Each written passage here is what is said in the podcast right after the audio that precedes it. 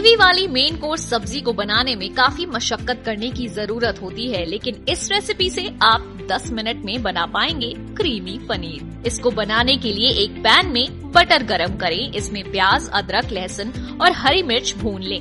थोड़ी देर में इसमें हरी और लाल शिमला मिर्च मिला दें। अब इसमें क्रीम के साथ हरा धनिया, लाल मिर्च और हल्दी पाउडर डालें। फिर इसमें पनीर मिलाएँ और उसमें गरम मसाला डाल दें। आखिर में ताज़ा धनिया पत्ती से गार्निश करें और आपका क्रीमी पनीर तैयार है।